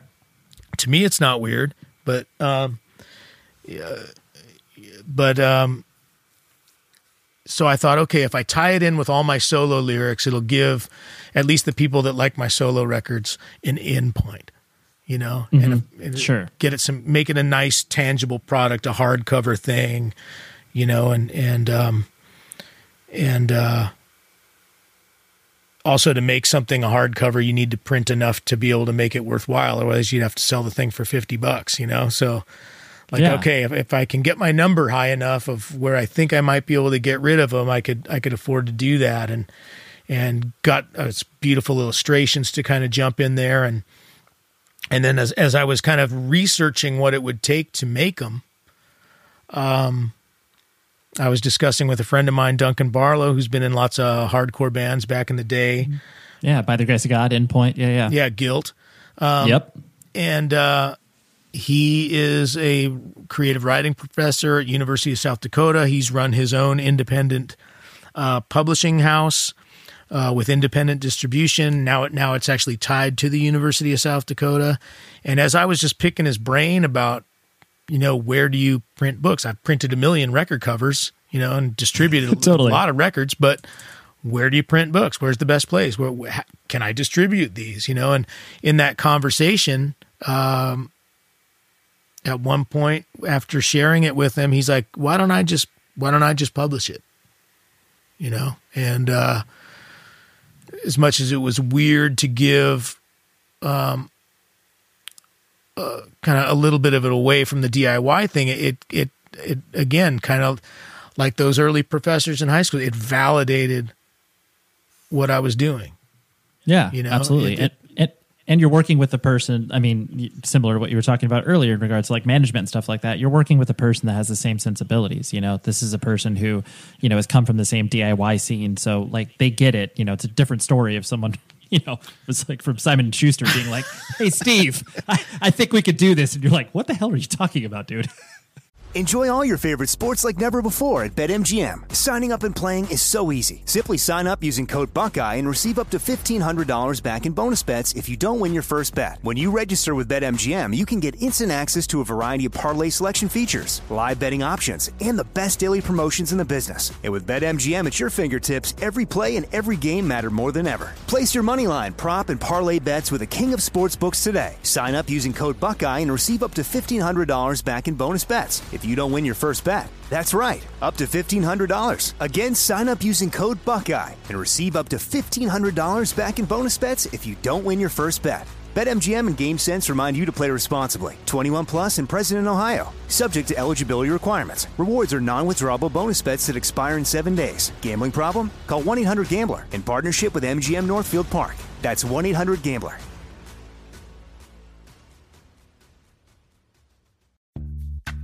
Snag a Job is where America goes to hire, with the deepest talent pool in hourly hiring. With access to over six million active hourly workers, Snag a Job is the all-in-one solution for hiring high-quality employees who can cover all your needs. On demand, temp to hire, part-time or full-time. You name the position. Warehouse worker, retail associate, grocery store clerk, fitness trainer, baker, stylist, bellhop, podcast producer. Yeah, Snag a Job's got a worker for that. With our easy-to-use platform, you're able to seamlessly post and fill available positions quickly, with a dedicated customer support team to provide all the help you need along the way. Kind of nice knowing you have a talent pool like that in your own backyard, right? Snagajob is the partner you need to keep your business running smoothly. So visit snag a job dot com or text snag to two four two four two four to talk to an expert. snag a job dot com, where America goes to hire. The Home Depot wants every mom to have their own outdoor oasis this Mother's Day, whether that be a new space to relax or a beautiful garden upgrade. At the Home Depot, you could give mom a gift that's as unique as she is, with a stylish and comfortable place to entertain or relax for the mom who does it all. And with convenient delivery, you won't have to stress over getting it to her either. Looking to step up your Mother's Day flowers for the mom who's great with gardening? Let mom's green thumb do some digging with colorful flowers, pots, and premium soils to bring out the most in our patios, walkways, and gardens with the Home Depot's Mother's Day Savings Event happening now. Get Vigoro Potting Soil, just eight dollars and ninety-seven cents for strong, healthy, vibrant plants indoors and outside. Start your Mother's Day shopping and saving today by checking out the Home Depot's extensive selection online at home depot dot com or directly in-store near you with convenient pickup and delivery options. See home depot dot com slash delivery for details. The Home Depot, how doers get more done. Yeah, Barnes and Noble bargain counter. Yeah, yeah, no, exactly. But, but yeah, but it's it's exciting because yeah, like it, the process of what you were doing is very similar to, you know, how people, like you were talking about earlier, you know, putting out records and just being like, well, hey, where do you where do you do that thing? Like, is this actually, you know, tangible enough for me to be able to do this on my own? And once you kind of unlock that, you're like, oh yeah, like I, I can do this. You know, whether or not, you know, it, it, you know, flies off the shelves is, you know, a different story. That's not my problem, but I mean, it is your problem, but, yeah. But you get the point. Yeah. The invoice is, yeah. the invoice is my problem. Uh, yeah. yeah. Yeah. Yeah. It's partially Duncan's problem. So, um, that's true. Split it. Exactly. And, yeah. and, and so, yeah, you know, and, and, and we made a really kind of unique and, and uh, y- unique arrangement, which most people wouldn't be able to make because they don't come from our background. You know, where I was like, hey, I, you know, you might only be able to move so many through your traditional book channels. And that's understandable because I have no, you know, reputation there and, and who knows, you know. Um, but uh, I know I can move a lot through, or not a lot, but I feel confident that I can move a certain number of people who would buy it along with my record, you know. And, uh, Absolutely. And so we kind of came up with this collaborative way of, of, him putting it out on his press, but uh, but me being able to kind of micromanage the input and and it, and it was neat because it's not it's unorthodox, and that that comes from, I think, our punk rock sensibilities of unorthodox ways of just finding a way to make it work. Yep, absolutely. No, it's a beautiful thing. Um, two last things, and then I promise I'll let you go. The uh, no, you know, no clearly, worries, man, no worries. I appreciate that. Um, You know, clearly the band and, you know, everything that you have done has always been rooted in the D I Y principles, like we were talking about. At certain points, and you've seen many other people that, you know, have kind of come up with you and played in bands and are, are peers of yours that, uh, you know, tend to become disconnected with either the music or a lot of those D I Y principles. Uh, you are not one of them. What, I guess, kind of keeps you connected to that? Is it just because you literally know no other way to operate, or is it just the, the the feeling of that is still, you know, what you're kind of focused on? I think it's the ethics. Sure. Um, I still one hundred percent buy into those ethics. You know, I, I listen to people like Ian Mackay or or Steve Albini talk about the absurdity of how they see the music industry. And we've seen it from the inside, man. You don't go on Ozfest or go open for Pantera and don't see that weird shit. Sure. You know? Yep. No, totally. And and, I, I, and there's nothing as depressing as, like, maybe it's fun for those people on the top, you know, or all the people that work with them. But if you're like the like low to mid-level band in the freaking what a metal scene or like, it's just sad, you know, it's like really gross. Yeah, totally. And, uh, so it, it, it's like, one, we, we saw it and we're disgusted. We had conversations, you know, af- after we had moved from Alternative Tentacles to Relapse, you know, which was already kind of a compromise because we didn't see ourselves as a metal band and still don't. But, um, as we got weirder and weirder, you know, we realized, oh, we don't fit in anywhere anyway. So let's go where we're wanted. Um, and, um,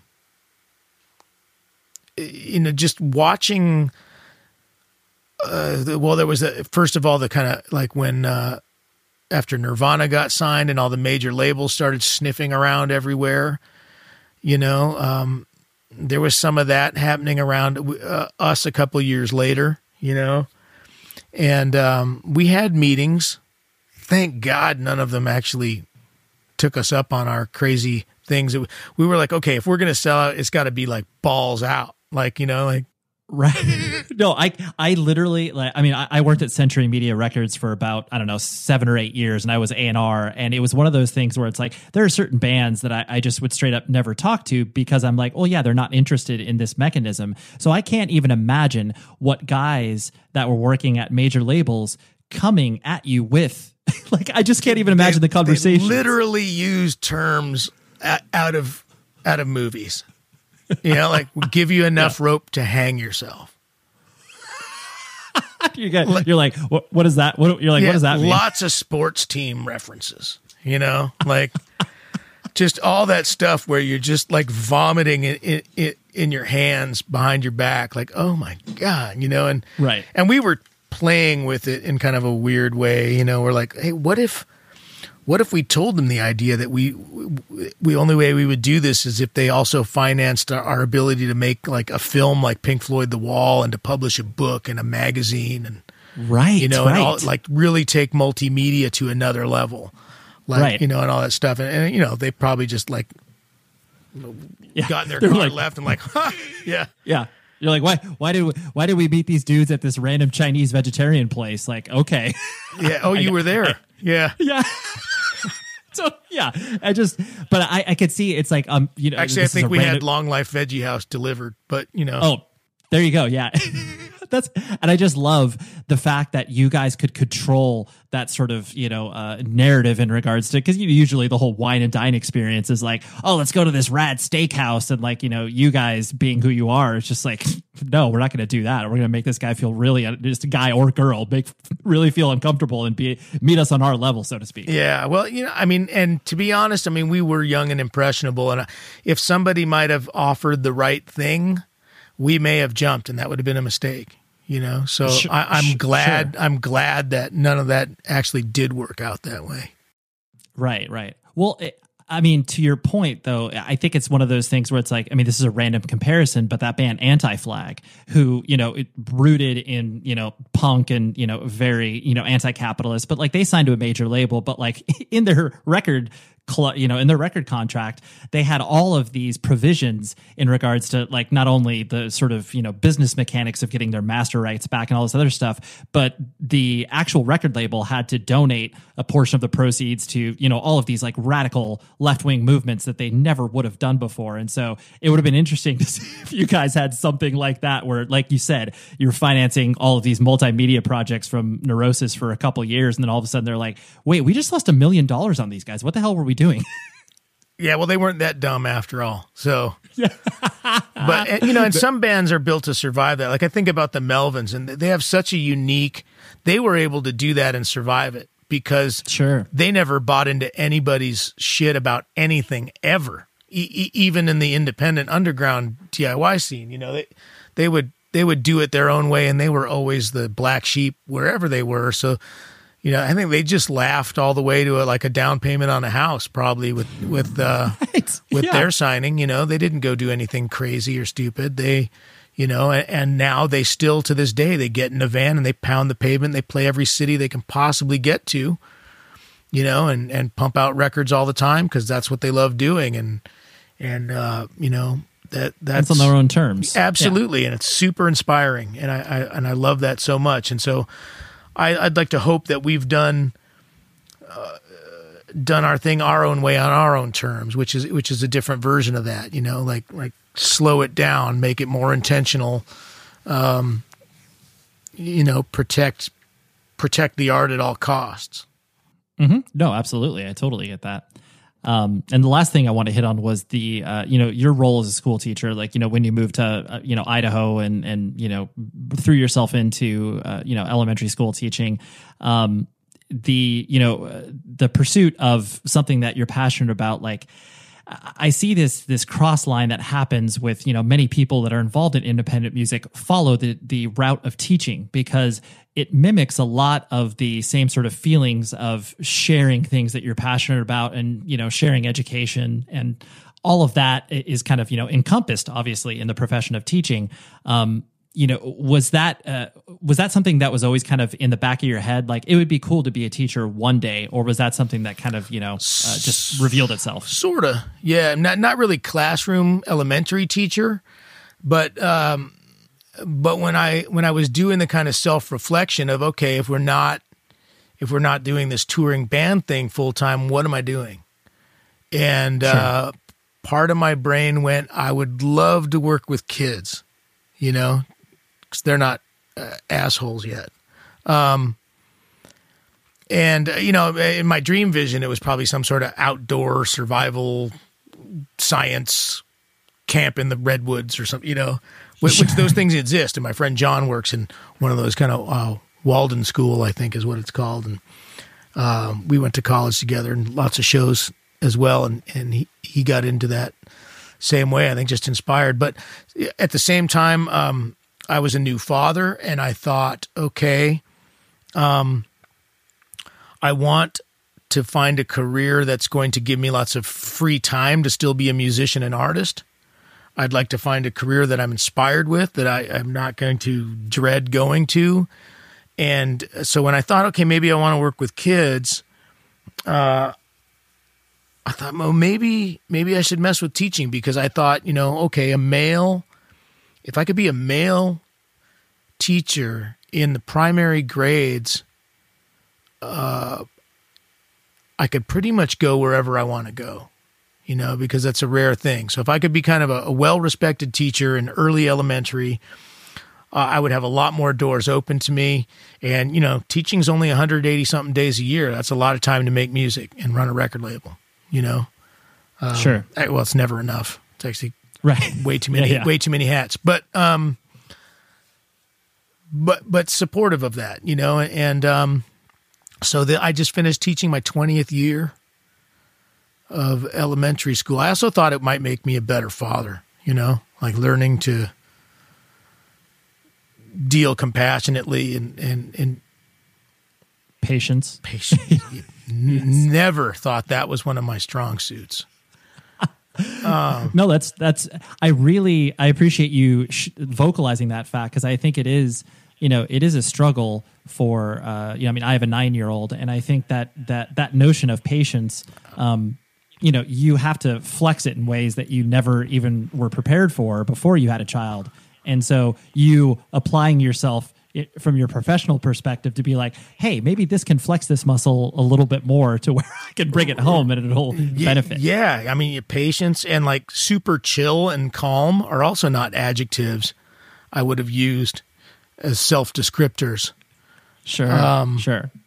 So um, it kind of fell into place where the second I kind of looked into it, I, I subbed a little bit. I volunteered in a couple of Uh, reading programs where I'd, I'd go work, and I saw some creative people doing some interesting things, and I kind of enjoyed it. Um, I didn't know about the whole back. I mean, I had a four-year degree in sociology. Like, I didn't have an education degree, but luckily at that time in California, there was laws in kindergarten through third grade that they would, you could only have twenty students in a class. It was twenty to one.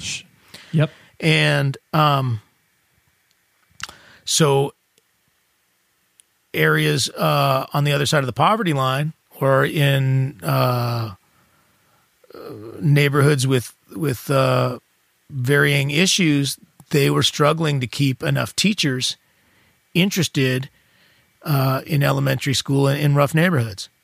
Sure. And you could uh, get your emergency credential. Right. So I joined up this. If you had a four-year degree, as long as it was a four-year college degree, it could be in anything. You had a college degree in anything, you can be put in a classroom, you'll be given a mentor teacher, and you take uh, your education classes for two years at night and during summers. Um. So I jumped right in, and it was supernatural. Like I... I don't think we realize the amount of armor and uh, societal bullshit we put on to be out in the adult world. You know, obviously not with your friends and your bros and your, your you know, your loved ones, but there's a certain, certain amount of, uh, I don't know, hard outer shell you have to put out there in the world, you know, mm-hmm. to go exist in it. And you do not with kids because, first of all, they don't see it. Totally. They, they see right through it. And um, right. and so really, you know, uh, you can be one hundred percent yourself and they love it and respect it. Um, you know, pe- people look at and me on can. the street or whatever and the thing, and it's a tattooed bearded guy and, you know, right, looking, exactly. like thinking like, oh, like, scary or whatever. And these kids know I'm not scary by any stretch of the imagination, you know? Right. Um, you know, I'm on their team. Right. And, uh, well, they, yeah, they, they look at you and they can easily, they can ask those questions that most, you know, in most, uh, societal constructs would not be, uh, you know, cool to ask or, or okay to ask. They'll be like, you know, hey, Mister Von Till, why, why do, you, why are you bald? Why do you have this long beard or what? Like, and you could just explain it, and they're like, okay, cool, we're friends. Yeah, exactly. Uh, yeah. And um, and so yeah, it just turned out that I, it was really natural to me. I really enjoy it. I I learn, super cliche, but I learn from them, and they teach me a lot about myself. Um. I'm I'm good at delivering uh, curriculum. I'm also good at delivering curriculum in a way that I can relate to, both ethically and uh, you know, feel like I'm giving them information that's useful.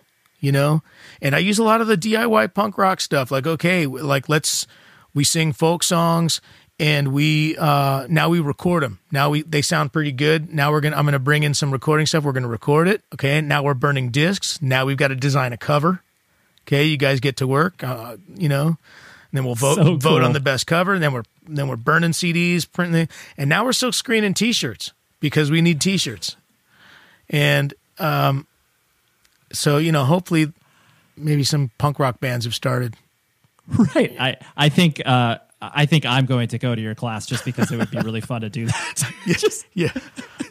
Yeah, it's like, oh, all, all these experiences that I've done for years to be able to be like, wait, I can do this in fourth grade too? Wow, this is incredible. Absolutely. Yeah, you know, yeah. and and just um, being world traveled and bringing that experience into the classroom for rural Idaho kids, you know, who, are, who have a pretty, uh, some kids, you know, if their families are well-to-do or, or whatever, have, have had some travel, but a lot of them, you know, maybe their parents take them to Seattle on a wild hare or the Oregon coast, right. or maybe Las Vegas is where their family goes on vacation. Right. Yeah. Yeah. A lot of, lot of cultural touchstones in there. Yeah. And, yeah. Uh, and so, you know, to bring my experience of different cultures, of different peoples, of different languages, uh, different art and music, like anytime there's a chance to go off on a tangent, you know, anything that's hint to, hinted to in books we're reading, we take it. And we follow it and we go down all the rabbit holes for fun because that's how you learn, you know? And um, so because of that, there's probably more students that have in, uh, in Idaho that have considered the indigenous perspective of what it was like when uh, European Americans first crossed the country and what it was like for those that were already here and to have those conversations and to even role play it or um, the there's probably quite a few more kids in North Idaho who know what Mongolian Tuvan throat singing is. Yeah, uh, dude, because it was me- it was mentioned in a book, you know. Yeah, uh, like, like let's, talk, let's talk about this for twenty minutes. Yeah, like okay, hey, check it out. Speaking of Mongolia, listen to this, and uh, you know, just any experiences like that. Like, hey, Mister Von Till, where were you last week? You know, I had to take some days off work. I went to Japan.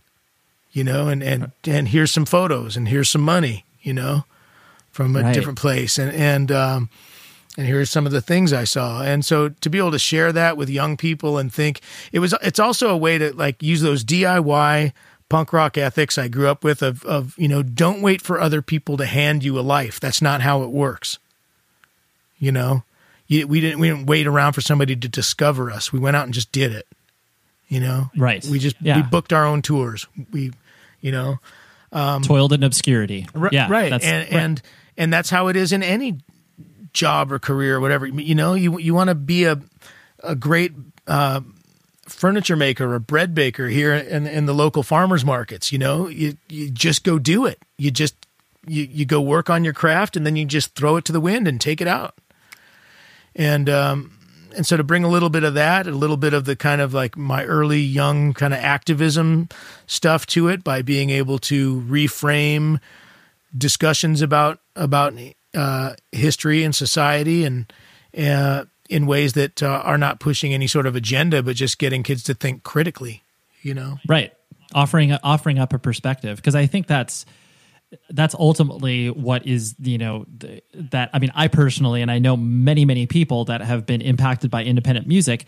That is what it offered to us. It offered us a different perspective, you know, like having this idea of, oh, wow, like, you know, maybe my, you know, upper middle class, you know, white suburb upbringing is different than, you know, the, like you were talking about earlier, you know, different socioeconomic backgrounds and all this other stuff. It's like, oh, the world is much larger than that. And I think, you know, you being able to offer up those perspectives is incredibly foundational because it could set a kid off to be like, oh yes, like it's not just my world. It's all of this other stuff that lives in it as well.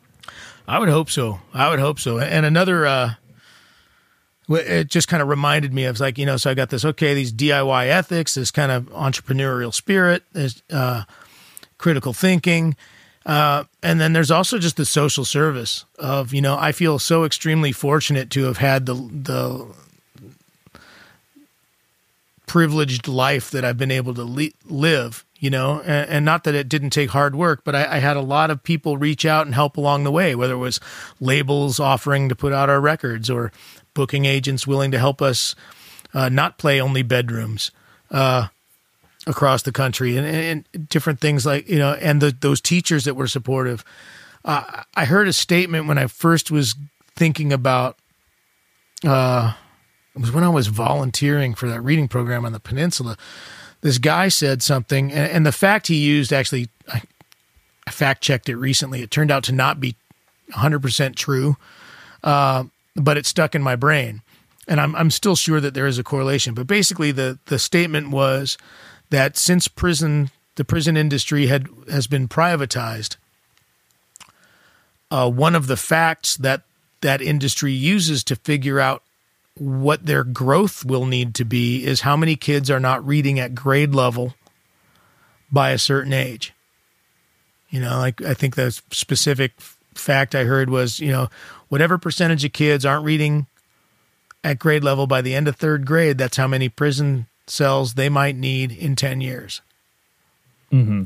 And um, the specific fact, like I said, turned out to not be true, but I I, I would ha- I would be shocked if there wasn't a correlation between uh, kids head, headed towards a life of imprisonment and not being able to function at grade level.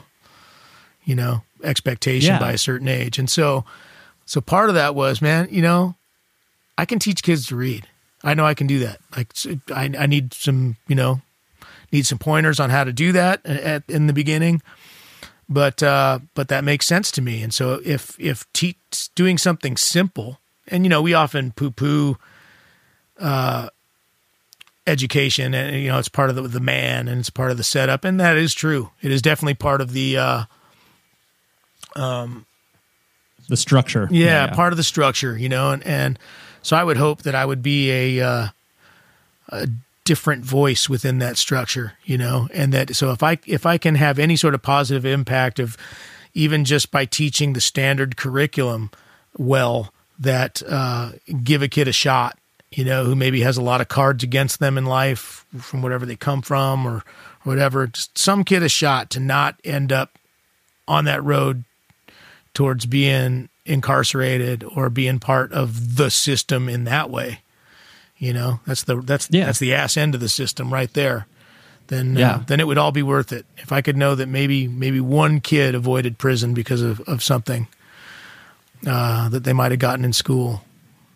Yeah. Well, it's the, it's the whole notion of, you know, unintended consequences where it's like the, you know, you putting out art, you putting out, you know, uh, social service, like you don't know the impact that that has on people. Um, you know, in the same way that, you know, a dude coming up to you, giving you the Metallica record, like he does, you know, he, he doesn't think about that, you know, like, but it's, it, it's immeasurable. Um, you know, when you, that, that whole, whatever, you know, a butterfly beats its wings on one side of the world, like it, and it's, when, I think when people such as yourself express that notion, I think it's, you know, it's frankly, it's beautiful because that's the the connectivity of a person putting thought into it, of being like, oh yes, like I I can't put my finger on, you know, these ten people that I've impacted, but I know in some capacity by me putting it out there, it probably will have an impact.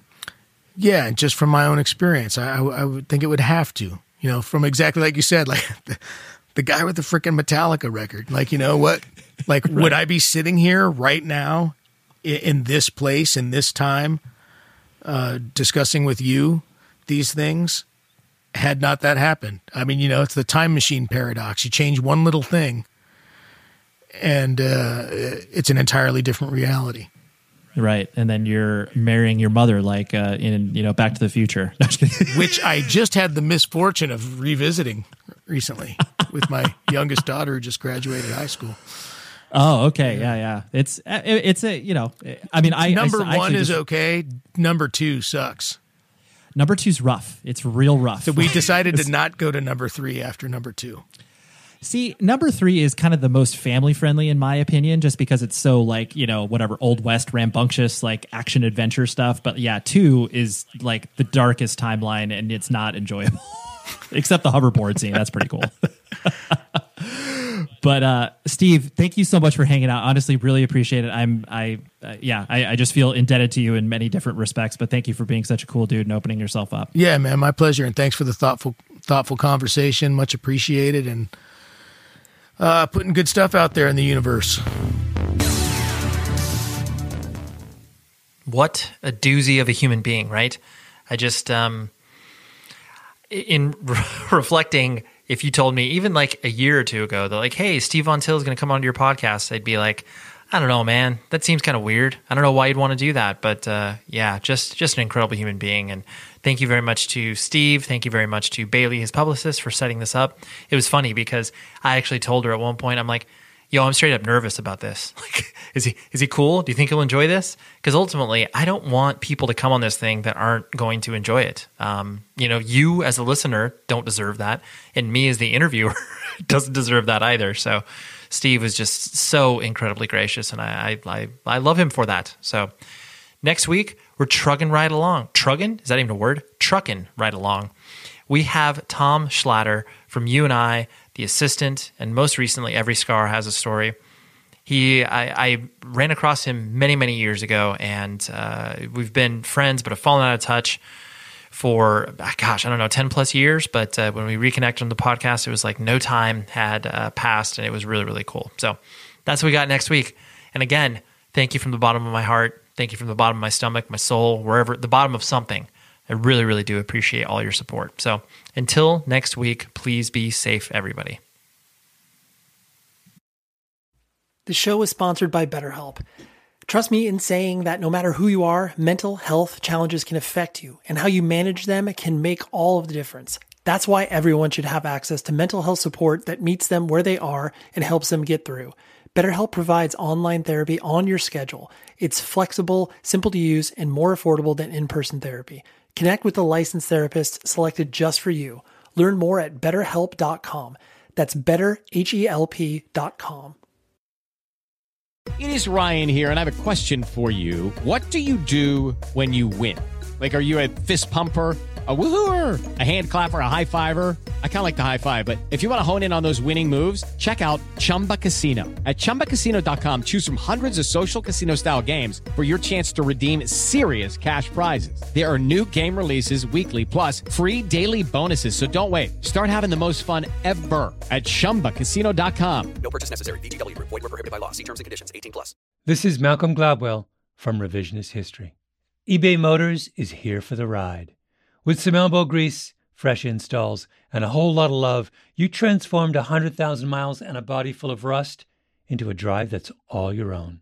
Brake kits, L E D headlights, whatever you need, eBay Motors has it. And with eBay Guaranteed Fit, it's guaranteed to fit your ride the first time, every time, or your money back. Plus, at these prices, you're burning rubber, not cash. Keep your ride or die alive at ebay motors dot com. Eligible items only. Exclusions apply.